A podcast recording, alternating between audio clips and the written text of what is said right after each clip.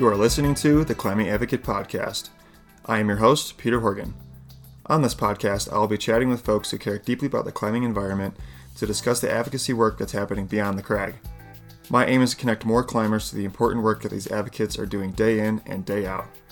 From the small local crags to the nation's iconic landscapes and to the offices of our nation's capital, no crag is too big or too small to not have its interests represented. This show is brought to you in partnership with Access Fund. Since 1991, Access Fund has been keeping the crags, boulders, and alpine environments around the country conserved and cared for. Support Access Fund by visiting accessfund.org and by supporting your local climbing organization.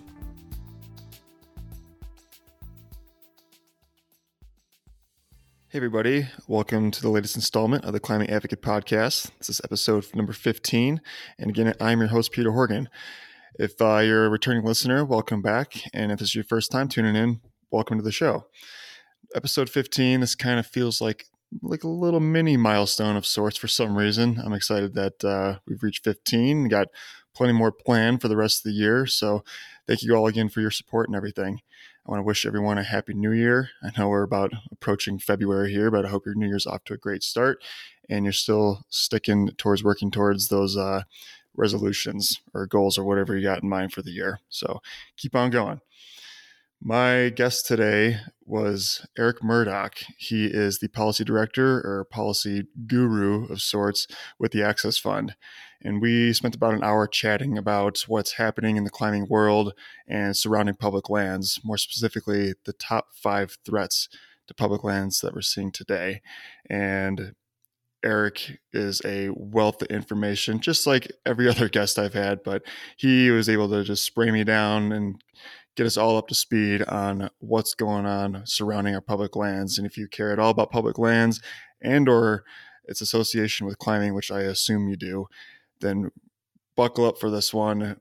Listen very attentively. Um, Erik's got a ton of information to give us here. But before we get into the episode, there's one quick business item that I want to go over. It's the Southwest Regional Summit. I want to make a quick announcement about that.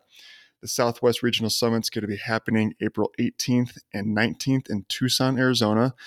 And this weekend, we'll focus on specific access issues that are unique to the Southwest region. And the majority of the speakers that will be presenting at the uh, at the regional summit will be locally based as well. So if you reside in the Southwest, this event is not to be missed. Day one is going to boast a number of workshops covering topics like working with public land managers, uh, cliff ecology, and climbing area development, and plenty, plenty more. And then day two, you'll all be able to get outside and get your hands dirty working on a stewardship project. So if that at all interests you, this is the lowdown on the ticket situation. Early bird tickets are available until March 18th for only 25 bucks. So uh, that's a pretty screaming deal for the next, um, I don't know, month and a half or so.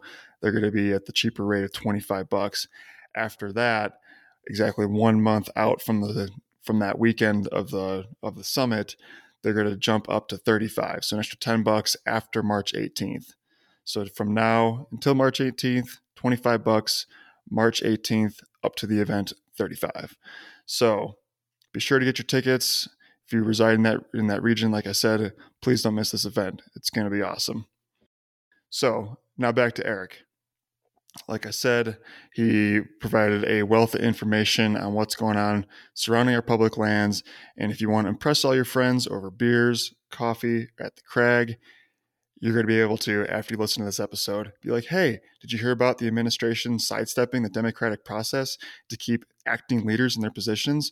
or have you heard about all the environmental policy rollbacks that have happened during this administration's uh, you know tenure? And have you heard that your voice and input is now being limited in the NEPA process? You're going to be able to talk about all of that if you tune into the whole episode. So i highly encourage you to stick around listen to the whole thing and i will see you all on the other side enjoy my conversation with erik murdock all right. Well, good morning, Erik. Thank you so much for taking some time to sit down and chat uh, about the top five threats to public lands that we're seeing these days. How's it going this morning? It's going great. Yeah. Thanks for having me. Yeah, you bet. Um, yeah, the way we I usually start these uh, episodes, I'd like to find out a little bit more about my guests. So, why don't you introduce yourself a little bit and uh, give us a little background on your climbing history and, and enroll with the Access Fund? Sure. So, uh, yeah, so I'm Erik Murdock, and I'm the policy director at the Access Fund. Um, I've been working at the Access Fund since 2013, so almost seven years um, at the Access Fund. And before then, um, I've I've worked in a variety of different industries. Um, I worked as a geologist doing exploration geology, and I've worked for various federal land managers like the uh, Bureau of Land Management and and uh, National Park Service and the Forest Service and NOAA. And I've worked for them as an employee as well as a consultant. Um, and then I've also um, spent some time in the university system, so teaching at the University of Arizona and some community colleges. Um, so my background includes um, private industry, um, uh, academia, um, federal agencies, and now nonprofits. Um, yeah, so that's that's that's my background, my work background, and then as far as climbing, um, climbing's been a big part of my life for about thirty years. Wow. Um, I, I, was introduced to climbing when I when I was um, when I started off in college in, in the late '80s, and I've been climbing ever since. Before then, I was I was I was really intrigued with with our national parks and with and with um, just getting outside and, and being in nature. But I but I I didn't really um, I didn't really know about climbing until I was probably about 18 years old. But I was really interested in cycling, and that was probably the the reason why I ended up doing this job. Is is when I was 16, I I rode my bike with my brother uh, across the across the country from San Francisco to Washington D.C. Nice. And and and that trip was probably the reason um, why eventually I got into this business. And I always tried to work outside as a geologist and working for as a park ranger. But um, but yes, six seven years ago, working for the Access Fund, I kind of put it all together and um, and really became an advocate for recreation, for climbing, and for public lands. So that's that's my history in a nutshell. Nice. Well, that's awesome. That's a very uh, well-rounded history, getting every kind of dynamic thrown in there from federal to academia now to nonprofit. I mean, you get your well experienced across the board and you did your PhD on a climbing related project, correct? Yeah. So, so in, in 2000, um, well, to step back, so I was working as a geologist, um, as an environmental geologist, and also doing exploration. And one thing about working in geology is you, you got to get used to being laid off because it's a boom bust cycle. So, so right. in the late 90s, um, the copper gold market just tanked, and um, the company I was working for laid off all their geologists. That's the, the first the first pe- the first people to go are typically geologists because you don't need the stuff anymore, um, and they're and they're they're paid pretty well. So um, I took a job at the Bureau of Land Management, and that was where I was introduced to recreation management. I didn't know what recreation management was at the, at, when I was studying. I didn't know that was even a thing, and um, and I started to get intrigued by it, and then decided to go back to school and get a get a PhD in in natural resource management and rec, rec management. And um, at the same exact time, um, the country was the different land agencies, the Forest Service and the BLM and Park Service, were really grappling with what to do with these little metal things that are stuck into the rock.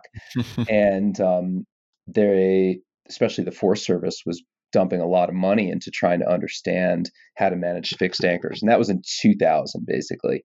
So that's when I enrolled in school. So I've always tried to do things that were relevant and timely and and and that right. was that was the thing going on so so i um, designed my my doctoral research around um, fixed anchors and at that time i was really interested in quantitative analyses so i was trying to quantify um, policy changes um, in the wilderness dealing with with climbing and fixed anchors and that's how i got got into it so i spent uh, three years living at joshua tree um, studying uh, how people move through landscapes um, as it relates to different attributes of the climbing system.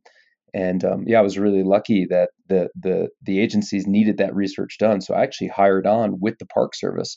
So I was working for the Park Service um, while I was doing my doctoral research, and those were three of the best years of my life living in Joshua Tree, and they certainly yeah, no were. Kidding. It was great, yeah, and it was really good for my climbing. Really, sort of diving into um, Joshua Tree Rock, and and yeah, after three years, I kind of figured out how to get up some stuff out there. yeah, I've been there a couple times, and it's an incredible landscape. I mean, you know, lifetimes worth of climbing, and uh, well, that's that's that's awesome. And I couldn't have. I don't think I could ask for a better guest to uh, run us through our topic today of the top five threats to public lands. Um, so let's dive in. Let's get started with number one, uh, yeah. uh, being the use of quote acting leaders to sidestep democratic processes. And con- conveniently, the acting leaders that are in these positions now are former advocates of the oil and gas industry and have literally written the book about Sagebrush Rebellion that's you know relating to the BLM acting director right now. Um, have we seen something like this before? Having all these acting leaders just kind of sitting in there, or is this unprecedented? We have seen acting leaders um, in in in these positions before, and it's kind of um, it's really an important tool if you're if you're in the executive branch in order to fill positions and to and to get things done um, because it does take a long time to to um, nominate and approve a, a, a, position. You know, you got to get it's got to be nominated by the president, and then it's got to be, um, and then it's got to be confirmed by the Senate. What right. we haven't seen before is the amount of acting um, exactly. leaders, and like you said, it's it's it, it it's it's basically unprecedented to have sixty percent of the Department of Interior appointed positions vacant. So 60% are vacant. Wow. So that's interesting. But then right. the other interesting thing is the ones that um, that have acting leaders, several are um, are exactly what you said, sort of advocates for for oil and gas, advocates for public land sell-offs. Um, you know, especially when you look at um, the the new BLM acting director, Pendley. Um, you know, mm-hmm. he actually, like you said, wrote the book um, on on selling off public lands to states and the perils of of our public land system. With that said, not all the acting leaders are you know focused on that. For mm-hmm. example. Mm-hmm. Right now, the acting um, director of the National Park Service is a guy by the name of David Vela, who's put, I mean, he spent his entire career working for the working for the park service and and and and trying to protect um, the park system. So not every one of the acting leaders is is as focused um, as the BLM leader on eviscerating the the agency, weakening sure. the agencies, and giving back um, power and jurisdiction to state governments and private entities. Sure. But um, but a lot of them are. What's taken so long? Like they need, you know, we they're totally sidestepping this whole Senate process to, you know, for checks and balances to bring these people in. Like, what's what's the holdup here? You mean why are they why are they not appointing people? Right.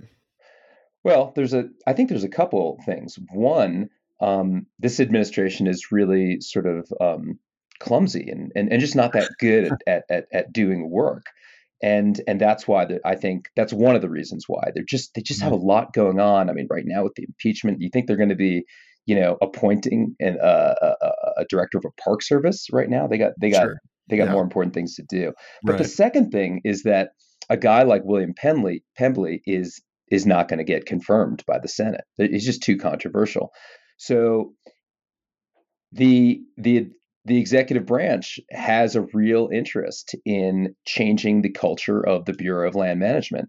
And in order to do that, they've figured out that they can just um, appoint Pendley as an as an acting um, official, and then just keep giving him um, more time. Basically, every I can't remember. I think it's three months you have to um, extend the position, and the and the Secretary of Interior can do that, and that's they just did that last week. So they right. extended him th- for another several months, and um, it's just a it's just a, a little bit of a sneaky way, a runaround, um, to get the result that you want, and um, and regardless of what this administration says to the public about protecting public lands and not in, not being interested in sell-offs, the BLM has made some pretty bold moves. You know, first moving the uh, the Bureau of Land Management from out of Washington D.C. to out west, which is not yep. horrible in itself.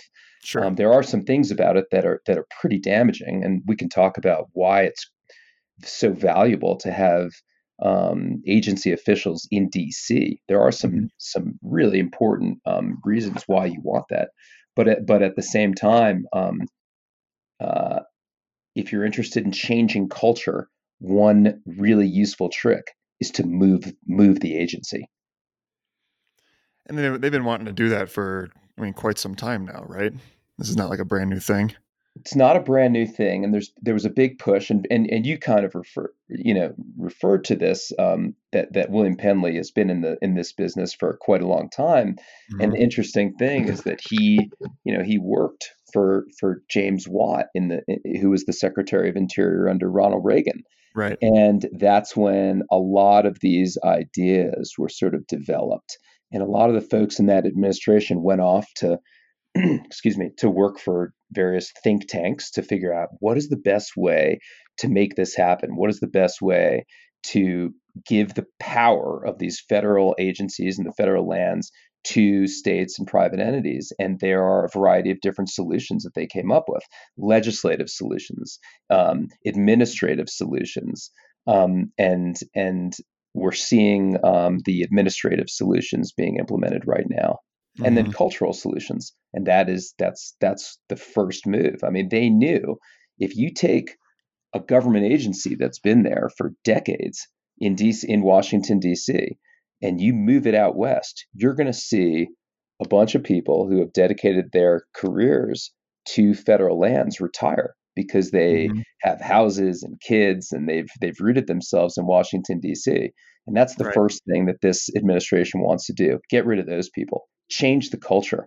Um, and uh, you know, it was proposed by by Secretary Zinke, who really didn't have the skills to make it happen um, I remember I was I was I was in the Department of Interior meeting with um, the uh, the the recreation czar who was appointed by Zinke, and on the map in his and, and uh, in in his office, this guy uh, Rick May, good guy.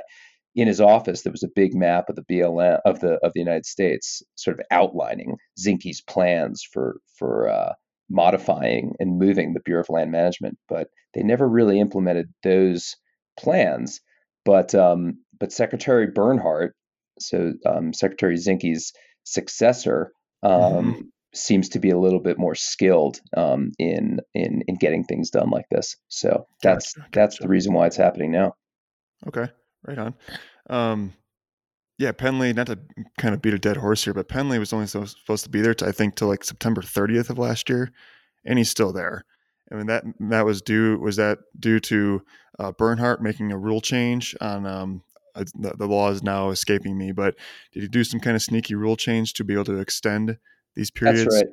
That's yeah, that's that's exactly right. Um, he made a rule change, and now he can um, uh, provide extensions basically when whenever he wants. So so it's really blurring the lines between who's acting and who's permanent. Right. Um, and uh, yeah, Pendley probably has a mission to get certain things done, and then um, then he might be out of there. But um, but this is a really hard thing to reverse. Once you move an entire agency out west for I can't remember what the cost is, many millions of dollars, and the and the administration says that it's going to save many millions of dollars um, in the next couple decades. Although they provided a very odd analysis with with with with literally no numbers to back up that assertion but mm-hmm. but they do assert that. So yeah, that's uh, that's what's going on. Yeah. So more specifically, can you list anything and how this might impact climbing policy?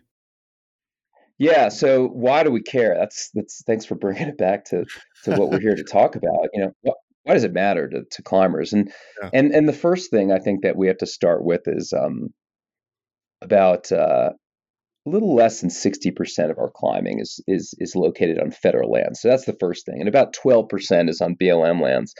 Places like Red Rocks and, you know, a variety, uh, uh, loads of, of, of, other places um, that are really valuable to us are on BLM lands. And in fact, just this past uh, spring, the Bureau of Land Management finally um, released a website called uh, it was called 20, 20, 20 great climbing areas on BLM lands, but but they had to remove one or two due to some issues. But but hmm. anyway, it highlights some of the best climbing on BLM lands, and the BLM is promoting it.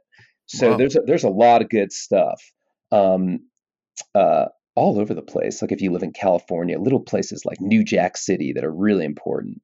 Mm-hmm. Um, these are just some places I'm, that are coming to coming to the top of my head. Yeah. But but um so so why does it matter um that the BLM is being weakened and and and the main one and and I think in this discussion that we have today a lot of a lot of the things that we talk talk about I think we can we can we can recognize that they're anchored on this administration's main focus to um, prioritize energy independence. And really, the way they framed it is energy dominance. That's that's yeah. actually in the executive order, energy right. dominance, and that's what this goes back to. So, if the agency, the Bureau of Land Management, is focused on giving more jurisdiction to the states and using those lands to, for energy dominance, there will be some interaction between those activities and climbing. And we've already mm-hmm. seen that. We've actually right. won an appeal in, in, in Nevada where you have oil and gas leases that are being auctioned off that have an overlap with a climbing area. And mm-hmm. that is the root of all the things we're going to talk about why NEPA is important and why the energy dominance mandate is so is so harmful to our public lands and our and our federal land agency culture. And I just want to start off by saying it's not that the Access Fund or climbers in general should be against energy independence and frankly against development in general because we'd be hypocrites people are driving their vans and cars to crags 100%. all of our all of our yep. gear is made of metal i mean where do you yep. think your, your your phone comes from so, so so we would be hypocrites to say don't don't you know um, pull metals out of the ground. But what we are saying is is that we want we need to reinstate the balance in the management of our federal lands. So exactly. there are laws that say you gotta you you, you gotta um, consider cultural resources. You have to consider recreation resources. You have to consider ecology. When you make decisions dealing with our public lands our public lands are valuable for a lot of reasons including development and this administration is making most of its decisions in a short-sighted way that prioritizes one thing above others. And that's kind of the beauty of our of our federal lands is that we have all these different values. And this administration is prioritizing energy over all else. And that is what is going to do damage to um, to our climbing areas. Exactly. Yeah, and I think that's a perfect setup for threat number two, cuts to environmental regulations to accommodate energy development. As you just stated, these lands operate most of them operate under a multiple use mandate but energy development is, the top priority of this administration i i read a report um, for, that was taken from data that was taken from like 2005 through 2014 that's saying if us public lands were a country it would rank fifth in, in the world of in uh, ghg emissions so not only does mm-hmm. that exacerbate that problem it of course poses threatens uh, excuse me threats to climbing experience so how does this what does this imply for future access to crags or crags that coincide with existing energy use you know like the red river gorge or like joe's valley for example yeah and those two are really interesting and by the way at joe's we're seeing some other impacts that we're gonna that are gonna um, we're gonna feel in the next year or two because there's actually a private um, mine really close to joe's that's being reactivated wow. but um but it's an interesting interaction because at Red River Gorge, you know, there's a, there's actually a pretty um, uh, healthy symbiosis between um, development and climbing. You know, the, the, the, there are rigs near the crags. Oh yeah, and right and and uh, what's that? Yeah, they're they're right by the crag. You're climbing, and the thing kicks on and scares the hell out of you. Then yeah. but at the same time, you, we're using the uh, the drill roads as, as approach trails, and the land is supposed to be used for multiple uses. Right. Um, there are other types of development that is a lot more a lot more harmful. For example, at Oak Flat, where you're going to mm-hmm. Where there's a there's a chance, and Access Fund has been fighting hard to keep this from happening, but where you might have a block cave mine, which is actually going to decimate the entire landscape, actually collapse thousands of boulder problems and climbs into the right. ground. Right. So that's not a healthy symbiosis. And and and and I think it really those two examples of sort of climbing next to uh, oil derricks um, in Red River Gorge, oil pumps rather, and and and a, and a block cave in in in Arizona kind of shows the spectrum of the types of different um, development possibilities and how complicated this issue is. So when you have people saying, "Oh, it's not a problem I've climbed in River Gorge," or "This is a huge problem. Look at what's happening in Oak Flat," the solution and the discussion should really be somewhere in between. You know, mm-hmm. that's that's the that's the spectrum of, of of what's happening. But with that said, your question about, you know, what do these rollbacks mean to climbing? They they they mean a lot. And and I think some of the some of the most important reasons why we should be fighting these changes to regulations and rollbacks is because they have unintended consequences for the climbing community. And that is because of these rollbacks, we may not have the same opportunities to voice our comments on public projects. Mm-hmm. So that's when we do work. I mean, that's how Access Fund and climbing advocates do work is we have opportunities for public comment. We've got a, a game plan that's that's clearly articulated in the regulations for how you go about um, uh, approving or not approving a project. And if you only focus on energy dominance and you only focus on fast tracking these projects, there's a lot of unintended consequences. And there's industries like recreation, which may be diminished due to the prioritization of, of, of, of, development. And I don't think the administration is out to, this current administration is out to destroy climbing or destroy recreation. It's that sure. their focus is elsewhere. And mm-hmm. we, unfortunately, are, are, are taking some hits because of these rollbacks. So, could, going back to that example of Joe's Valley and that private mine, you know, presenting some problems a year or two down the road. I mean, would that close could that potentially close access just period or would that just be have to be something that climbers coexist with yeah i think it's the latter i think that um, some of the things that happen if you have a private mine that shares the same road as the climbers is there's just going to be more traffic and for mm-hmm. people who have driven on roads with haul trucks and and drill rigs it's it, it's sketchy and it's sometimes scary.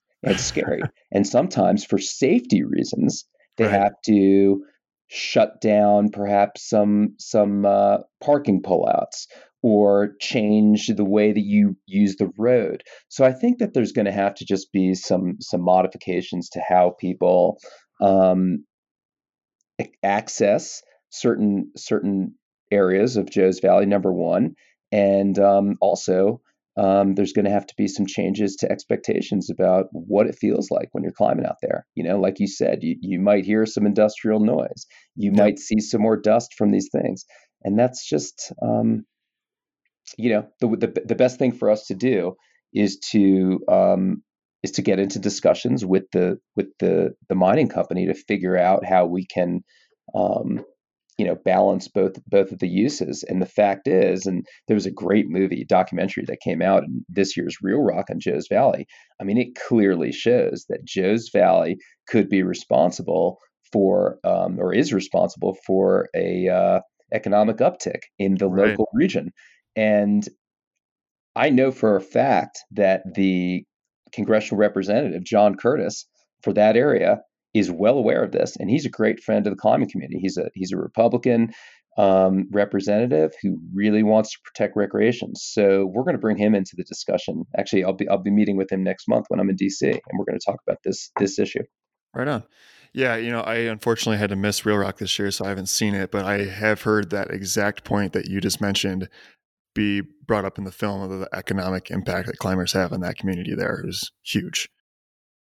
And I think it's a good story that we could extend across the country when we're sort of deliberating about should we um, really go all in on this energy dominance mandate? Should we try to balance the different uses of federal lands?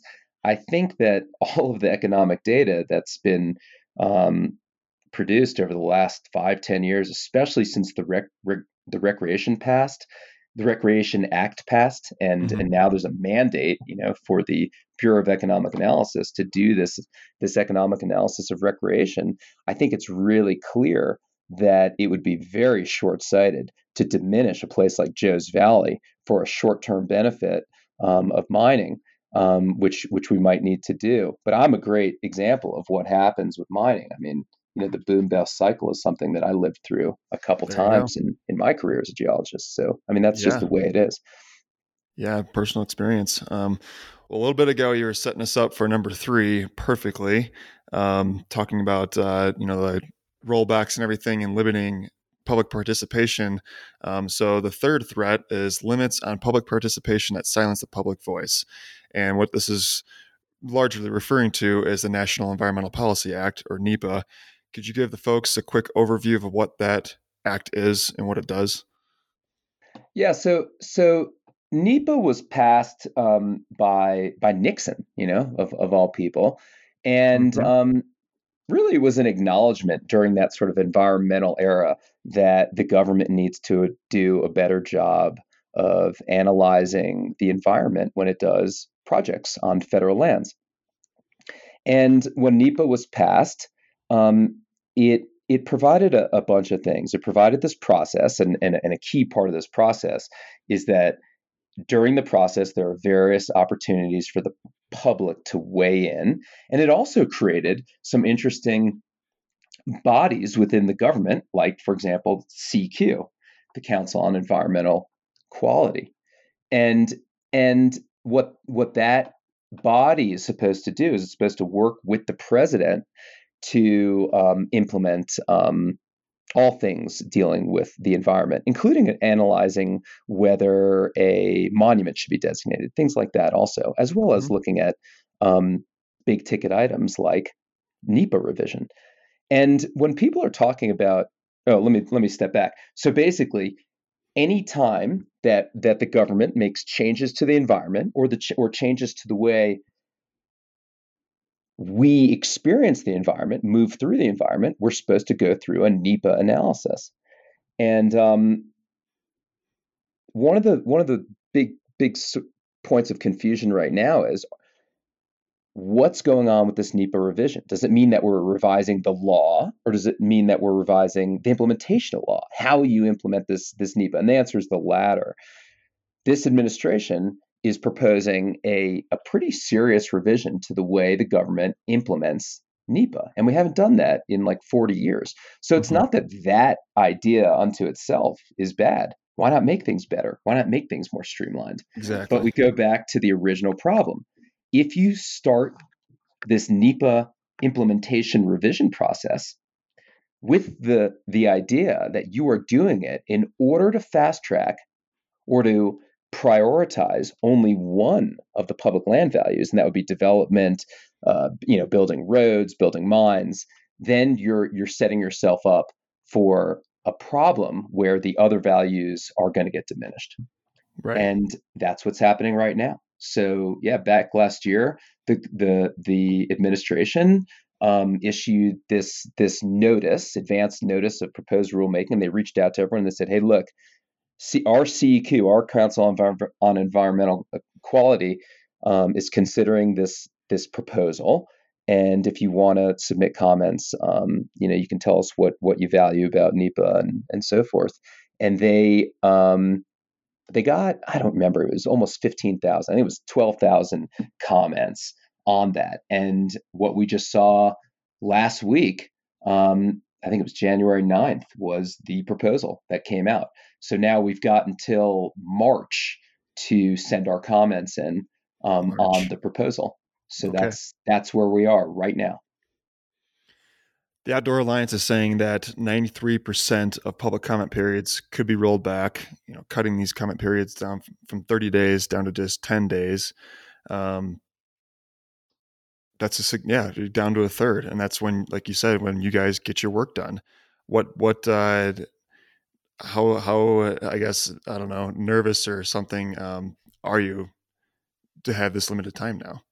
Well, this is a, so so. What they mean by the ninety three percent um, rollback is is not just the comment period because we've already seen that. You know, the, mm-hmm. the, the the the shorter comment periods were implemented last year, so that was really interesting. So we can talk about that for a second. Is what does that do? So they've already reduced the comment periods on sort of on oil and gas auctions. So for example, if there is a piece of land, uh, a piece of real estate on on Bureau of Land Management land that's up for oil and gas auction you used to have 30 days to rally your neighbors and to and to and to write a comment to the to the Bureau of Land Management and say, hey, here's the problem with this with this project, or hey, this is this is great. I love this project. You, you had 30 days.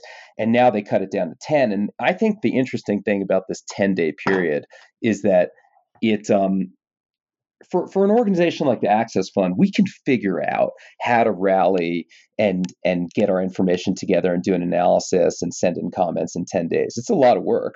We might not have an opportunity to write all of our members and and get our analysis done in time to write our members and then say, hey, can you submit comments? But we usually have enough time. And right after the, the comment period was reduced to 10 days, we sort of designed a, a, monitoring system so we can monitor all the federal lands for these sorts of activities and figure out how to quickly jump into action and, and send in these comments.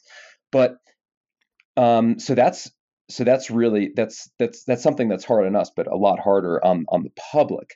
And sure. the other interesting thing about the 10 day period is when you think about like city councils and county commissions, they don't meet any every 10 days they meet every month right so so this is a really important thing to consider is that if you um, only provide 10 days it's going to bypass the typical pattern of how communities meet and and I live in Estes Park now, and I see you know how often our our board of trustees has a meeting, and you know it's just not going to happen in ten days. The ten day um, comment period will, will slip through the cracks of most of these like local governments, and that's really a shame because um, local governments really need to be able to weigh in on these things. Right. Um, so that's the first thing. The second thing about that 93% reduction is it's not just about reducing public comment periods. It's about it's actually about removing public comment periods. So, what that is about is that there are certain um, types of projects that don't need to go through the whole NEPA process. So, when we talk about the NEPA process, it could it could be very short. It could be a project that gets evaluated, and they say, "Oh, this is this doesn't need any further evaluation. We're going to give it a categorical exclusion." That's what they call it in NEPA language. And then you're off the hook, and then you can start on your project. Or you say, you know, this deserves a little bit more analysis. So we're going to go through this thing called the, an environmental assessment. And then at the end of that process, you might say, you know, we're, we're done with this. We're ready to go. Or you might say, no, this actually needs a little bit deeper analysis. And then you do the full blown environmental impact statement. Right. The point of this is that they have increased the number of instances and allowances for categorical exclusion where there exactly. is no public comment. So that's right. one of the things that's really um, that's going to be really hard on us is is just losing opportunities for public comment.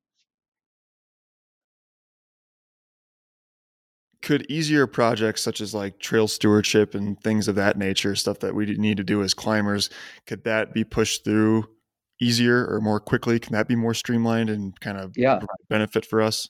That's a great question, and it brings up uh, a, an ideological, um, you know, conflict within the climbing community. Right. Yes, some some projects would be fast tracked. So so climbers who are or climbing advocates who are working on trail projects around the country have noticed that sometimes um, NEPA is what stands between them and authorizing a trail yep. you know, getting formal access and getting a climbing trail actually included in the transportation network of the of the federal system. Right. And and and I think that it it really begs us to evaluate what our priorities are. In other words, is it more important for us to get a trail 6 months or a year sooner or is it important for us to maintain our ability to comment on all projects? Is it important for us to maintain our democrat, democratic sensibilities um, within you know this entire system? And the Access Fund has decided that short-term gains and a couple gains on on projects around the country is not worth um, damaging the entire system of checks and balances. And we're looking at things that are a little bit greater than ourselves sometimes. And right. the other thing that's important about these NEPA, the, the current proposal, is that um, the proposal clearly states that the administration is not going to be looking at future effects of projects. And we think that's really short sighted, obviously. If you don't believe in climate change, then maybe you don't believe that certain projects are going to have any ill effects in the future. But if you do believe in climate change, then that is an important um, variable that has to be considered. And yes, it would it does make an analysis um, take a little bit longer. And yes, it may um, it may uh, result in certain types of development projects, roads, um, energy development, to not be able to get done. Um, but we think that it's an important uh, an important variable, and it's important to consider all of the effects of a project on the future, not just um, trying to fast track um, a project.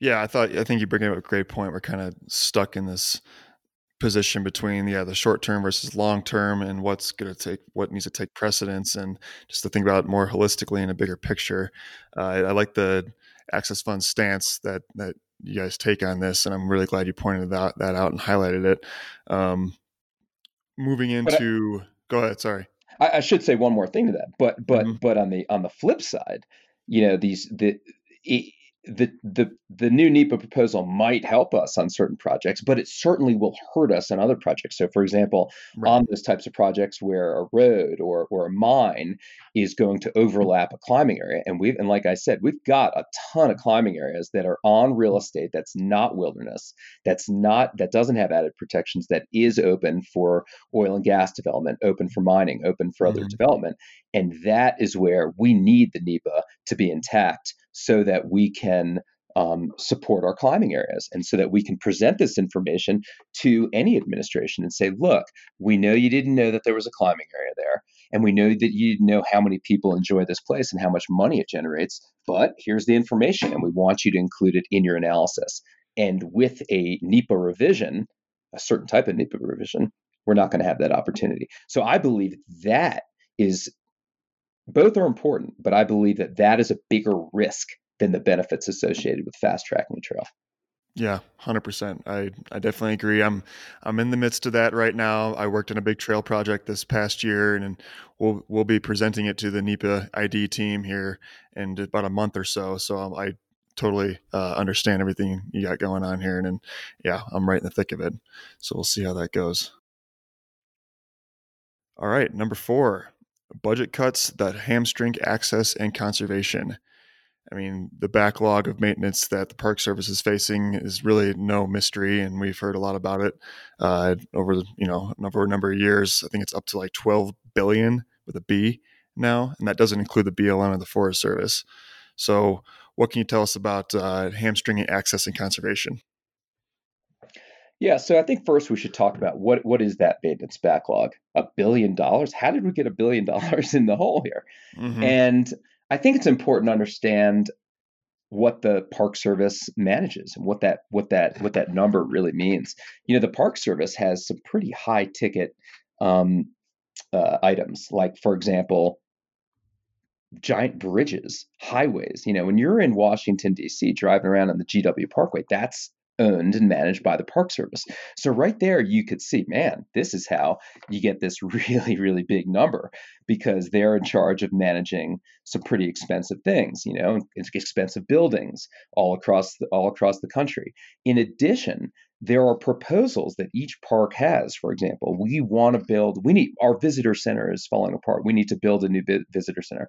Those projects are included in the maintenance backlog. So when we think about this, this giant number in the billions, we need to be, we need to remind ourselves that's not like fixing up your climbing trails. I mean, it's part of it, but that's right. a tiny, tiny piece, right? We're talking about a lot of big infrastructure projects. Um, so that's the first thing is sort of like understanding where where we are as climbers in the in in that maintenance backlog. Um, you know, one thing that's been happening um, over the last several decades is is that the budgets to for national um, parks and, and and and national forests and BLM lands has been shrinking. And we all see it. Like if you've been climbing for a couple decades, especially in the backcountry, you've noticed that there's all these parks that don't have backcountry rangers anymore. You know, 20 years ago, if you went into, let's just take uh, Sequoia Kings Canyon, beautiful park with some really interesting climbing in the backcountry, they used to have backcountry rangers stationed in the backcountry in huts, managing trails, helping helping um, educate uh, visitors, um, dealing with search and rescue, and they're just not there anymore. So we've lost so many positions that actually affect climbing. Um, you know, these are the types of people that would maintain things, that would monitor things, that would save people, and they're they're just those jobs just aren't there anymore. Mm-hmm. So so this is a it's it's a pretty big deal, and um, it is interesting that that the that the federal land budget is so small compared to our national budget. Everyone wants to talk about how they how they love national parks, how national parks are, are unique to to America and, and are and are a big part of our identity. But no one wants to put their money where their mouth is. Exactly. Right. So what does the 2020 appropriations bill hold in store for us? It's a good question. And and I think that um, when we talk about that, we, we, we, we should talk about it in two different ways. One is what did the administration ask for? And then the second thing is what's Congress actually doing? Mm-hmm. So every so, so so the administration obviously proposed a budget um, a year ago so and really that budget the Congress doesn't have to listen to that to that budget but it's really symbolic about what this administration stands for and in that budget we saw huge reductions in public lands funding. So, right there, we see sort of what the spirit of this administration is and how they really think about our public lands and how much money should be should be going towards that. Fortunately, Congress does not entirely agree. And you know, we're seeing more of the same. Basically, it's no giant cut um, this year compared to last year, but we're also not seeing any big advances, and that's really what we need. Right. Um, the the budget itself is is is not addressing the maintenance backlog. So the Congress is dealing with the maintenance backlog in a different way. They're proposing legislation to take money from different um, from from from really from from oil and gas development onshore and offshore and this isn't happening yet although it's although there's other projects that deal just with offshore drilling but the point is is that the congress is proposing other fixes for how to shrink that maintenance backlog. But that does not have to do with the with the day-to-day operations of our public land. So for example let's go back to those backcountry rangers. Mm-hmm. they're, they're not part of the maintenance backlog. We need we need annual appropriations to pay their salaries. So we can deal with the maintenance backlog all we want but we're not getting the money to actually plow the roads every every winter in Rocky Mountain National Park to to make sure we have uh, interpreters in the Park Service to help make sure that visitors know not to you know poop in different places and to walk off trail and that sort of stuff. So we've got these two different things going on, and it is an interesting situation right now where Congress is really focused on the maintenance backlog number and not as focused on the operations, the, the, the annual appropriations to the federal land agencies. Gotcha, gotcha. Well, thanks for making that distinction. When you just mentioned something about uh, offshore drilling, were you alluding to the Land and Water Conservation Fund? Yeah, so so we've had this great program since the '60s, the Land and Water Conservation Fund, and that's an example of a budget neutral project. So it doesn't have it has nothing to do with with right like the the park ranger salaries. It just has to do with a fund and essentially, the government skims money off the top of the revenue of offshore drilling and sticks it into the general treasury and uses that money for various um, projects that enhance public lands or help out um, n- not just federal, by the way, also state and municipal, and mm-hmm. builds um, open spaces and and and and recreation facilities in um, in states all over the country. I, I believe that there is not one state in the United States that has not benefited from LWCF. And I tell you, uh, you know, right now, as I mentioned, I live in Estes Park. If I walk down to downtown Estes Park, there is a sport climbing area downtown that benefited from LWCF money. I mean, this is ubiquitous. Wow. And the Access Fund has used LWCF money, you know, a dozen times to improve and purchase climbing areas. So this is a really important project. But there's other legislation out there that doesn't relate to LWCF, or I guess it does relate in that it's similar. But there's legislation that w- that that's proposing to use onshore and offshore drilling revenue um, to um, to chisel away at our at our uh, maintenance backlog. Wow. yeah, that's that's a large number we need to tackle here, and like you said uh, as well, addressing the operational uh, budget in, in, addition to this just this backlog. Not everything is going to cover the operational budget too, and we need those people out there with the you know the explosion and popularity of recreation just keeping you know growing and growing we need those folks out there educating the public. So we'll, we'll hopefully that can get prioritized. Yeah, I know. And remember, it's not just about interpretation, educating the public and making sure that there's search and rescue going on. It's not just that. Mm. It's also mm. about science. So, sure. for example, there are scientists all over our federal lands that are collecting data on uh, on climate change and other changes to our ecosystem, and those people are being cut. And that's a really important thing for us to remember. If you remember mm-hmm. last year when the government was shut down, a lot of bad things happened. You know, people were running amok in, in our national parks and wreaking havoc. But some right. of the things that that didn't make the major news is a lot of projects that have been collecting data for decades shut down. There are data holes, you know, for for whatever, for a month when the government was shut down that just never that can never be filled. And those are the sorts of people and, and and positions that often aren't aren't they're not very sexy and they don't get publicized but they're really mm-hmm. important for our understanding of just our environment and and and, and climate change and our in the future of our public lands. Right. I agree. Did anything ever happen with uh, the park service entry fees being uh, brought up or, or risen by zinke?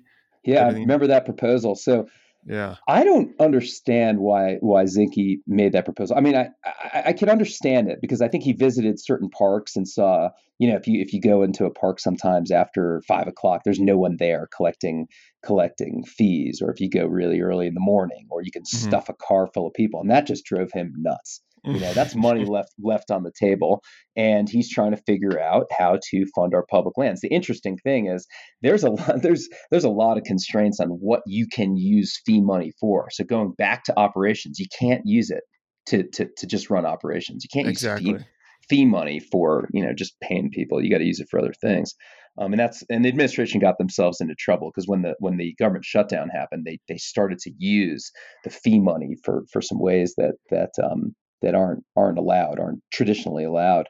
Yeah, but anyhow, yes. Yeah, so so Secretary Zinke um, made this proposal to jack up the rates of of uh, entrance fees by a lot, by by um, you know over hundred percent in some cases, and um, and there was just a lot of backlash, and people were really angry because it became a social justice issue. You know, it's like you know when we're thinking about access to public lands um, it's hard enough to pay 25 30 bucks to get into a park. Imagine if you had to pay 70 and then they said well we'll do it in the summertime just when it's busy. And in the wintertime when there's less people at certain parks we'll drop it down. Well that's when that's when families have vacations and that's going to hit certain people the most. There are some ideas on the table like why not um, uh, have international visitors pay more? You know there's people that are traveling all the way over to the united states um, spending a bunch of money on travel, and then they spend you know twenty bucks to get into a national park. It's like, eh, compared to what they're spending on their trip, it's probably not that much. So those sure. are some ideas. Um, actually, those ideas have been knocked around, especially in places related to climbing, like in Denali. Should you charge someone from Germany more to climb Denali than American? And and and uh, 10 years ago, the, the, the Park Service decided that they couldn't do that. But I think that they're starting to reevaluate some of these ideas because there there is a need to bring in more money, but blocking people um, with a very unpopular proposal like that is not the way to do it. So the end result, the end of the story was that they never um, finalized that that that that idea. They never actually um, implemented the idea to raise the fees that much, and instead they just went through a regular fee rate fee, fee analysis, and typically, you know, they they send it out for public comment and they bump up the fees according to um, you know inflation as well as uh, just the, uh, the, the the cost benefit analysis that the government does. So the, so fees were raised, but very little compared to the original proposal by Secretary Zinke. Gotcha. Okay, good to know. All right, all right. Last one: attacks on the Antiquities Act to open national monuments for development. Could you give us a like you did for NEPA? Could you give us a quick review of the Antiquities Act and how it's unique from other land management legislation? Yeah, uh, the Antiquities Act is is unique, obviously, because um, it's from the early 1900s, and and and and it was passed when when when when Roosevelt was was uh, was president, and um, the main reason why the Antiquities Act was passed is because the president recognized that that democracy is kind of messy business, takes a long time. It's hard to get legislation passed through sometimes. And if certain antiquities are, are recognized and need to be prote- protected now, if the, if the, threat is imminent, it's important for um, the executive branch to be able to take action and protect those things without waiting for this for this crazy legislative process to to, to potentially work or not work. So that's why the Antiquities Act was passed. And what the Antiquities Act allows the president to do, and this is the only um, type of designation that the president can do, um, is to um, is to designate a national monument. So it would be mm-hmm. an administratively designated national monument. Congress can designate a national monument too. Congress can designate national parks, but Congress can designate wilderness. But the president can only designate a national monument and there's certain criteria that are outlined in the Antiquities Act, and it's proven to be like a really important bedrock conservation law. So, for example, um, Grand Teton um, National Park used to be a national monument. The Grand Canyon used to be a national monument. Uh, uh, Joshua Tree used to be a national monument. All these places that are really important to climbers um, started out as national monuments. Devil's Tower in Wyoming is still a national monument. So this is a really, really important um, uh, piece of legislation. Mm-hmm. And um, there's always been attacks on the Antiquities Act. You know, like you shouldn't give that much authority to the president. The president is is is tying up too much land, and and um, so so that's been that's been the criticism of the Antiquities Act since the beginning, right? For over a right. hundred years, that's been the that's been the attack. The interesting thing is that this current attack on the Antiquities Act is the first time since uh, since the 70s that that that a president has proposed to make a really large change uh, um, to a national monument at, at Grand Staircase Escalante and Bears Ears. Mm-hmm. And um, yeah, so that's that's that's what happened. One of the attacks is, hey, no one's ever made a national monument this big. Bears Ears is 1.35 million acres. Remember, way back when, you know, almost a hundred, a little less than 100 years ago when Grand Canyon was established. That national monument was over 800,000 acres large. Yeah. So so saying that there was ne- there were never big monuments is just hogwash. It's just not true. Right. So so there's a lot of false information out there about how presidents have used the Antiquities Act. Um, it's interesting that this particular um, adjustment, which at Bears Ears was 85% reduction, an 85% reduction, and it left out thousands and thousands of cultural sites and, and areas of, of traditional value. And that the, the, the real painful thing about that reduction is that it correlates perfectly with the oil and gas potential and uranium potential in the area. There's a there's a uranium mine just just nearby, and actually Obama kind of carved out this mine and a couple other things associated with the mine in order to make the Bears Ears National Monument. It's a uranium mine that um, that's uh, that's still active today. Mm-hmm. Well, there there is specific language in the Antiquities Act that says designated with the smallest area possible, right? I mean, well, there is the smallest area possible. It says smallest, or something. smallest area that allows it to be managed. Okay. So that is the big question. That's that's where the, the gray area is. Is, right, is exactly. what does it mean to be managed properly? Does that mean it has to be tiny? Does that mean big? And what we would argue is it means that you it has to be the smallest area that you can manage the resources. And if you are cutting out thousands of cultural resources, then that is obviously too small because you, you, you can't manage the stuff that the monument was intended to intended for in the first place. So yeah, right. that that is that is the sticking point. Is what is the the the the amount of space that a monument should take up in order to manage those those resources properly. Right, and in addition to that gray area, presidents can designate these monuments. Can they reduce them or rescind them? So that's where we get into the the laws from the 1970s, FLPMA, and that's where um, that's where the I think that the answer lies to that question. Can hmm. they you know, the antiquity, the, nobody argues that the Antiquities Act doesn't give the president the authority to make a monument.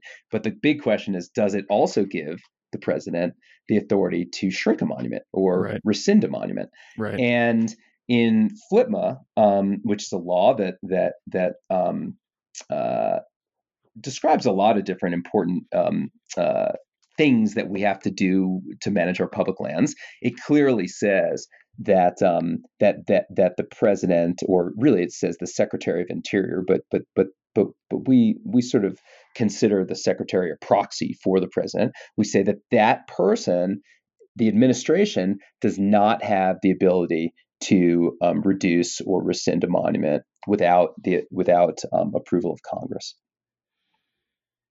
So that's the that's the bone of contention. We yeah. believe that that that that the president, the President Trump, reducing um, Bears Ears National Monument by 85 percent is um, is is is illegal and and against the Constitution. Right. Yeah. You guys aren't you guys aren't the only one that are that are against this uh, organizational wise. Um, well, didn't Obama designate an even smaller monument that was originally proposed by the tribes? Didn't they have like a bigger number than what was actually designated as the monument? Yeah, so the original proposal by the Intertribal Coalition that was that was submitted to to to Obama to the to, to the Council on Environment. Sorry, I'll just say CEQ. I'm a little tongue tied with that. it's a mouthful. That was originally proposed to CEQ was for about 1.8 million acres. All right? mm-hmm. And um, and after a long um, analysis, um, and you know, I, moved, I, I moved to DC specifically to engage with the president's office on Bears Ears National Monument. It took over a year for us to mm-hmm. have discussions with the with with CEQ about about climbing and the and and the monument and and and what areas could be um, enlarged and what areas could be could be reduced. You know, based on the original proposals. And um, in the end, the president designated 1.35 million acres. And like I said, he considered certain things like the existing uranium mine or the needs of, of local communities. Not everyone was happy, but but you're right. It was about 500,000 acres less than the original Intertribal Coalition proposal, which, by the mm-hmm. way, um, is reinvigorated, and the Intertribal Coalition is uh, is is is making another play at you know not just reinstating the original Bears Ears Monument, but actually growing it to the original size of of, wow. of their proposal from six years ago. Gotcha. Okay. Yeah, I didn't. I didn't know. I know they were, you know, reinvigorating, but I didn't realize that they were, yeah, with that additional last piece there. Um, very interesting. And like the argument was made that oh, the, you know, president's locking up all this land uh, in southeast Utah. Well, it was already federal land, you know, managed by the BLM and the Forest Service. So, does that argument hold much water? Because a lot of it wasn't the grazing and other uses like that grandfathered in to the monument yeah. designation. So that and that was a it was a it was a pretty good PR campaign by the by the detractors of the monument that you're not going to be able to walk on it, you're not going to go backpacking, you're not going to be able to climbing. They basically said you're not going to be able to use this land if it's a if it's a monument. So I think mm-hmm. it's really important for us to sort of understand like what do you get from a monument? When, when, why would you want that thing and and what are the benefits and, and costs associated with it with a monument designation and really if you're a rancher or if you're a hunter or a climber, mountain biker, you're not going to lose much when you when with the mon- with that particular monument designation or anything at all. Really, mm-hmm. the only person, the only entity that's going to that's going to lose is is if you really wish to develop um, uh, uranium plays or oil and gas. So it was really something that um, provided a, a, mineral withdrawal a withdrawal of the ability to develop in that area. And we believe that the costs associated with additional development were much greater than the benefits. Um, I'm, I'm sorry, were, were much less. The, the costs were much more than the benefits associated with making the uh, the monument. So the the other interesting thing about that is if you had a claim that was proven, in other words, there's a lot of people who have claims uh, in within Bears Ears National Monument. But if you have a proven out claim that was going into operation, that would be grandfathered in. So, mm. so if you were that type of uh, company, you could still, um, you know, execute your plan. But if you just had a claim and you hadn't proven it out, and you were just and you were just sitting on the land, uh, you really you really don't get to exercise um, the ability to to develop that claim after the right. monument was designated. Right. Right. Yeah. So, what kind of precedent does this set for just public lands in general? Like, does this really expose the rest of our public lands to rescindment eh, or you know, or you know, reduction if uh, if you know Bears Ears stands? Well, I think it, it's really specific to monuments, um, and it's and it's symbolic of how you can modify public lands based on um, your support for uh, for energy dominance. The the losing public lands, for example, when we go back to what we were originally talking about with the BLM, the pub the you know federal agencies can sell off public lands. I mean, the federal agency has been disposing of public lands for hundred years, oh, yeah. selling off lands. And you know, we have a and, and and now we have historical context. We can say what happens to public lands when the government sells them off. When the government sells off public lands or gives away public lands to the states, what happens to them? Do they do they remain public? Do they get developed? Do they get sold off to private industry?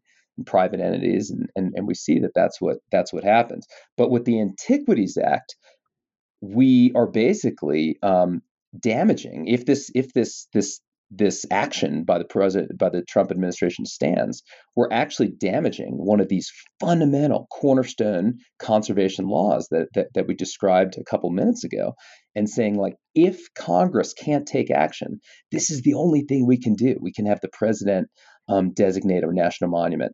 And the, the the big problem I see is that we do not want our public lands to be political chips to be playing ping pong with these with these federal lands. So, for example, well then the, the the president after Trump can then reinstate it, and then the president after after him or her can can rescind it.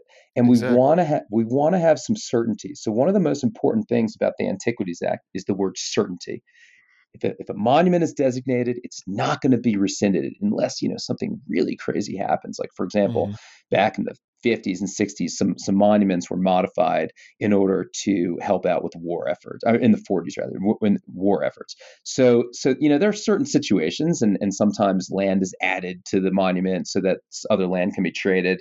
Um, but but never has there been a like a wholesale um, reduction like we're seeing right now, and for the reasons we're seeing right now, and post FLPMA law. So for all of those different reasons, this is super damaging to um, to our public land system because that was an important authority that the president has. And it is interesting that President Trump, who's, who's a bit of an authoritarian president, I mean, he you know takes certain actions unilaterally, that he's interested in in in in reducing his authority on public lands. I mean, that's really what he's doing by by by, by hurting the Antiquities Act. That's a good call. I never thought about it that way. That makes sense, though. so, in conclusion, in relation to these threats, uh, what does your day to day kind of look like? You said, you know, I know you spend a lot of time in DC. So, what are some what are some tangible actions that you've taken? Can you give us some examples of, you know, what your what your day to day might look like while you're in DC? Oh, in DC, yeah. I mean, day to day in general, you know, working on loads of projects around the country, federal mm. um, uh, land plan r- revisions, and then this Bears Ears lawsuit is sure, certainly takes up a lot of our time. Yeah, um, you know, it, it, ebbs and flows. Right now, things are really hot, and we're we're we're having to. Uh, we actually just submitted a um, a uh, an updated complaint and and new declarations so that, that that takes some time. But in washington d.c when we go there we we try to meet with um, basically three different types of people.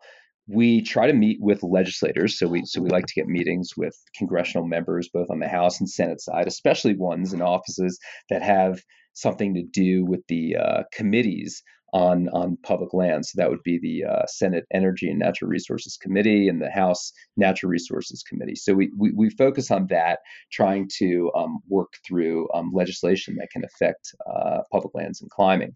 And then the second type of, of person that we try to meet with is federal land managers. So we like to meet with the U.S. Forest Service, and there's a ton of confusion right now dealing with climbing management and Forest Service land. So for this upcoming trip, I'm going to be focused on that. Right now, post Ten Sleep and a couple other things, you know, we are really having to focus on general climbing management issues on Forest Service lands. So we're dealing with that. Um, so this brings up, you know, going back to the question of what's the problem with moving the BLM to um, Grand Junction and Portland and Salt Lake City and splitting it up like that. And one of the problems is is that when you go to Washington D.C., you, it's really important that you can meet with all the federal land managers. And if the BLM is not there, it's not just the Access Fund can't meet with the BLM if they're not there, but legislators can. So so often legislators need to meet with the with administrators and talk about um, uh, plans and legislation. And if the BLM just doesn't have a big presence in uh, Washington, D.C., you're going to lose that. So when we're in Washington, D.C., we're, we're trying to meet with the Bureau of Land Management, the Park Service, and the Forest Service and pushing our um, our agenda there. And then the last type of person we, we like to meet with are nonprofit, other nonprofits and partners. So we like to meet with uh, uh, National Parks Conservation Association and the Wilderness Society and other friends of ours who are who are in Outdoor Industry Association, other friends of ours who are in DC who we're working collaboratively with. So those are the, the three main types of meetings that we try to schedule on a DC trip. Cool, right on. Um, yeah, you got the climb the hill event every year. It's been going on for a number of years now, and you guys did a lot of you know it's a very productive event, and that's really cool. You get uh, other just kind of uh, local advocates to to join you on those on that trip, and and uh, you joined the American Alpine Club as well, and I, I assume you got plans to do that again this year. Yeah, so we're thinking about what that's going to look like for next year. And I've been thinking a lot about how to reformat that, how to make it even more effective. You know, like you said, we've been doing it for a handful of years, about four years. And um, I think that there are some ways that we can make it more productive. Not that it hasn't been, it's been a really good success, but you got to keep changing things. Mm-hmm. And then, two, also changing it to sort of um, acknowledge that things are changing in Washington, D.C. So, five years ago, there just weren't as many fly ins, but now everyone's doing fly ins. So, tons of people are going, are flying into D.C. and lobbying or advocating for their needs, and it's, it's ubiquitous. And I think we need to make a couple adjustments to stand out to make sure that that, that event is, is, is still really effective. So, we, we got to, we got to change it a little bit. Mm-hmm. streamline it, make it make maybe make it a little bit more effective in a couple different ways. Um, I'm thinking about different ways to um, educate, to help educate our network. So we've got you know 130 um, affiliates around the country. Could we do a better job at growing advocates and having the local climbing organizations be better at government relations and interfacing with their state offices. I think there's a lot of work to be done there. And then by helping to train our um, local affiliates, we would have a much better pool when we choose, um, you know, who we want to bring in to DC for a fly-in. So, so I, I want to sort of connect our, our DC advocacy with our local affiliates a little bit more, and that's that's a goal of mine for the next couple of years. Awesome. That's that's great. That's so encouraging to hear. What are your final notes for climbing advocates looking to get involved and learn more about the issues that we discussed today?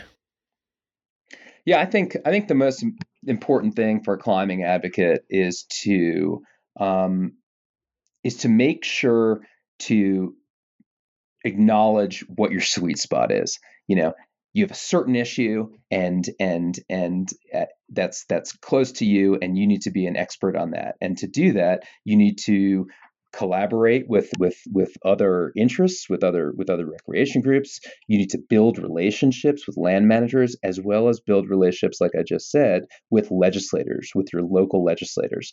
And if people can sort of um, figure out how to do all of those things at the same time. And everyone does it a little bit differently, but building relationships is the mo- most important thing.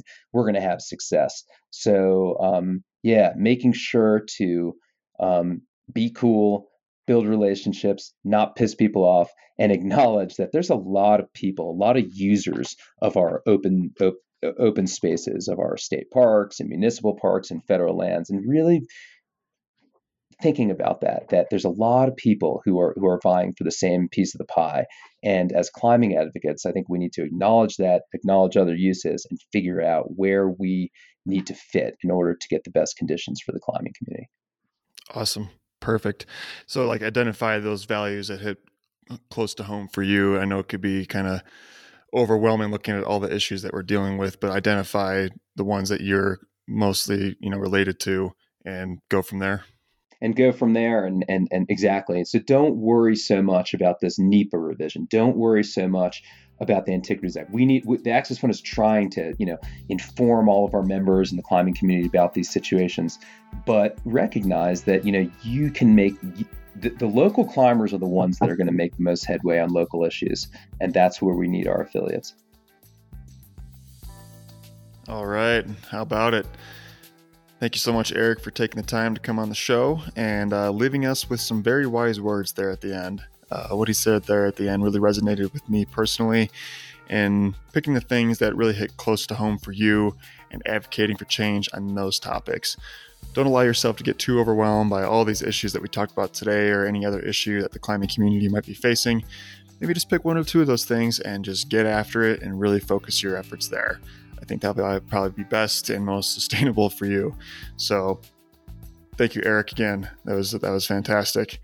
And lastly, I want to just want to say real quick that the show is approaching 5,000 downloads. And I think this episode is going to push it over that mark. So thank you so much. Really psyched. That's a that's a milestone number for me. So please, please keep sharing the show. Um, put it out there as much as you possibly can. I would love to see the show reach 10,000 listens by the end of the year. So let's let's double that uh, that number here in the next 11 months or so. Thank you so much again, and I will catch you all next month.